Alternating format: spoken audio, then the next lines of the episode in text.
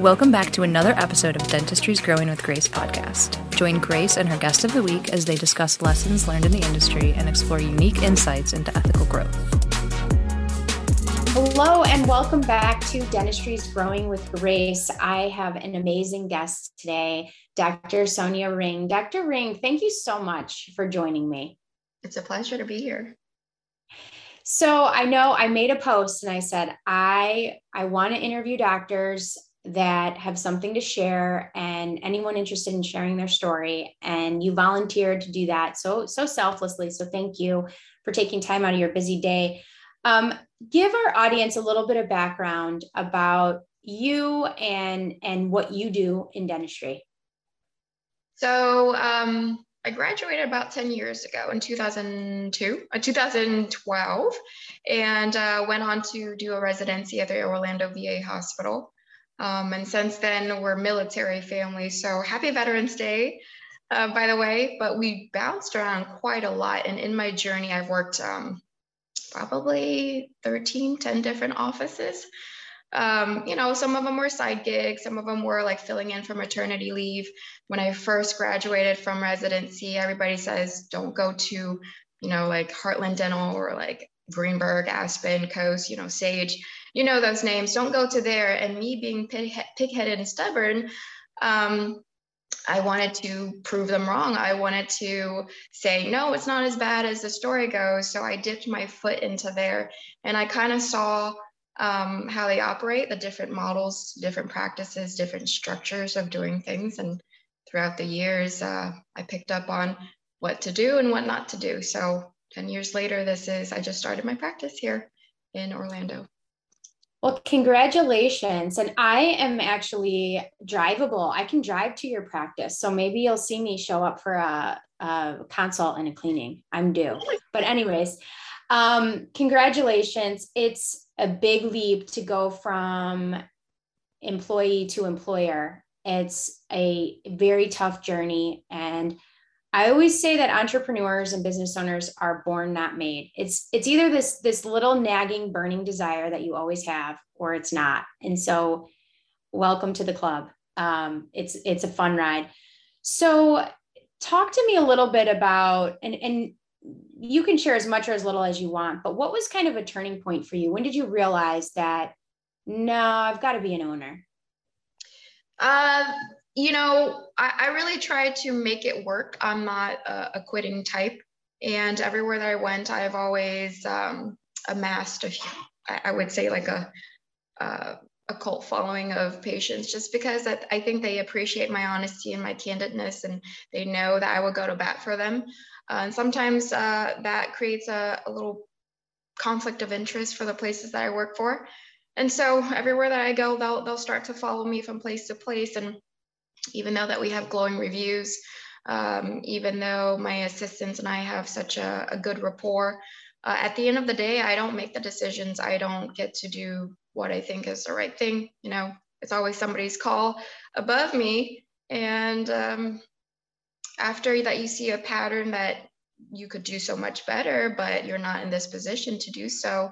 You kind of like have to rip the cords and say, if I want the change, I have to change it, and I have to start my own practice. I love it.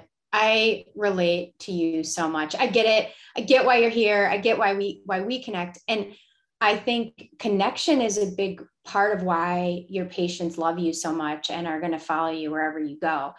When it's kind of this natural innate thing that you have that people are drawn to, that they're like, okay, she's just going to tell me the truth, and that's what I need.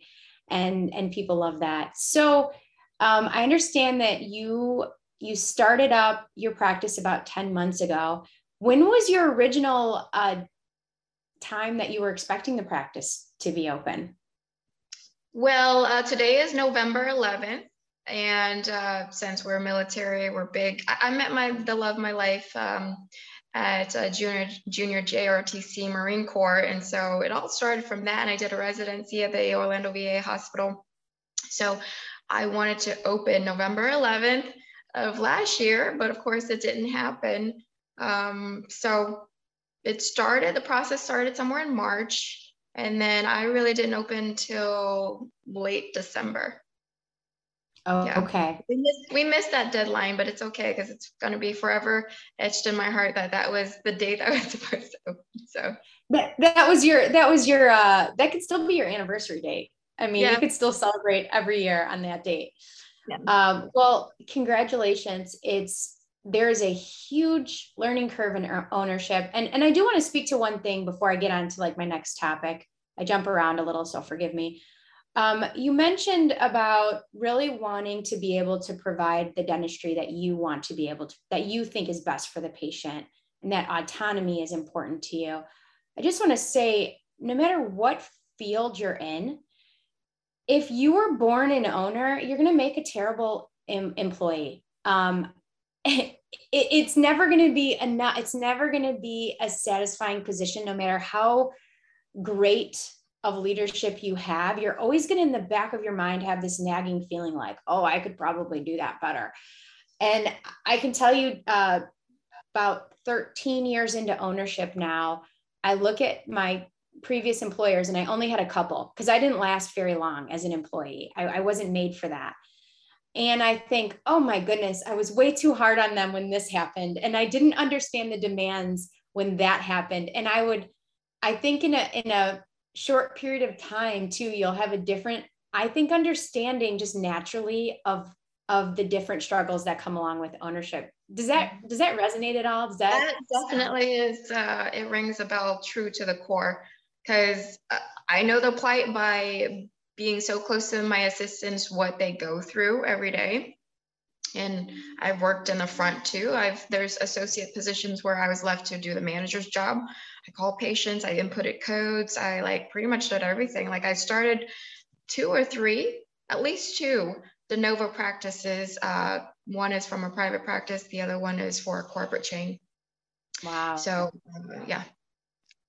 Well, excellent experience. And all of that experience is just going to accelerate what you do as an owner. So none of it is a waste. But yeah, once you get into that ownership role, you start to see how hard it is. And it is truly an exciting challenge. It's a fun challenge for sure. In your first 10 months of being open and ownership, what would you say has been your biggest learning experience so far that you could share? The biggest learning experience is getting systems down, which my aspiration is get it to be like clockwork. Because when I was working for the biggest, chain, they were like systems, systems, systems, systems. And if you have worked for them as an associate, I think you know who I'm talking about. But then the other thing is just managing staff. I think a lot of dentists say that is their number one challenge.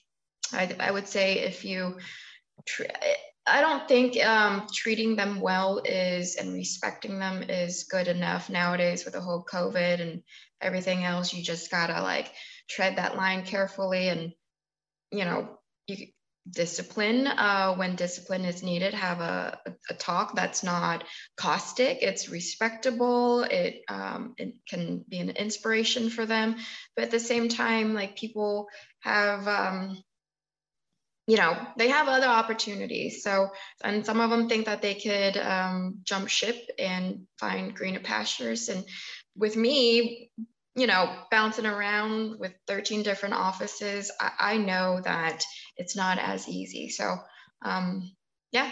So managing staff is a big one. I think I have a really good staff, but at the same time, you kind of do have to be good on your expectations, be good on your word, and not falter when you are too lax. You have to have good people on your team who sees your vision. And if you don't have that, it's not going to work. Absolutely. Those are some wonderful words of wisdom. One of the hardest things for me has always been those difficult conversations, and how to do it in a way that you're not personally attacking someone or emotional in the process, that it's a very, this is what happened. This is the system. Where do we need to correct our system so that this doesn't happen? And it's a constant, for me, I don't think systems are ever fully done. They're always evolving and getting better. And I think when you're a small company, like one location, or under 20 employees, let's say, you have the ability to make improvements fast. when you get into a big ship, it's slower to turn a big ship. So there are some advantages for being a smaller company. You can improve quicker, but you've got to build those things out. So there's advantage and disadvantage for sure. So 10 months in, where are you looking to go? Like, what are you most excited about accomplishing with the practice? I think like having a startup, or it's the same as building a house. Like, I enjoy that. Do I want to start another startup down the line? Absolutely, I do. But I like seeing patients referring friends and families from all over town. I like that process of building and seeing the improvements of that. Where do I want to go? Of course, like, growth is always a big thing. Word of mouth is always good too. And so, yeah, I mean, as any business owners, they want to grow. So 10 months in, there's lots of improvements for it. We'll see where it goes, but it's going pretty good. That's awesome. Congratulations. It's, I think the first 3 years are the hardest, and then you have some real momentum and things get a lot easier. And I love what you said about enjoying the process, like building a house. You're like, it's like building a house. And I love that. And I'm like, I don't want to build a house. But I do, I relate to that, because if you don't really embrace the challenge and you don't embrace those obstacles and overcoming those obstacles and celebrating each hard moment, then you miss the journey. You're kind of like saying, I'll be happy when. You can do that in business ownership too. And if you enjoy the journey, you enjoy the challenge. To me, that's like a big indicator that you're going to be very successful, because if you don't enjoy it, and there's going to be moments, I promise, that, you know, obviously you don't enjoy, for anyone listening, but it's, you got to embrace it. You've got to just embrace it. So congratulations. And for anyone, let's say in your community, that may listen or hear this, this podcast, talk to me a little bit about what they can expect in your care. What is that thing that you really love about patient care that you hear over and over from your patients? I love you because I want my whole family to come here because. What's that Dr. Ring thing? Well, if you check out my website, you know, southernstyledental.com, we're 10 months in and we have 338 Google reviews, all 5 stars.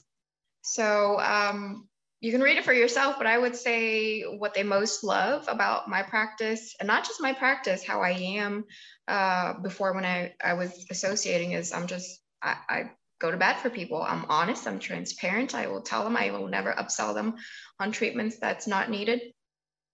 If I were to mess up or miscommunicate and do anything, I would always rectify that. I take ownership, and I enjoy what I do. I do really enjoy what I do, and I want to serve my patients in the best possible route.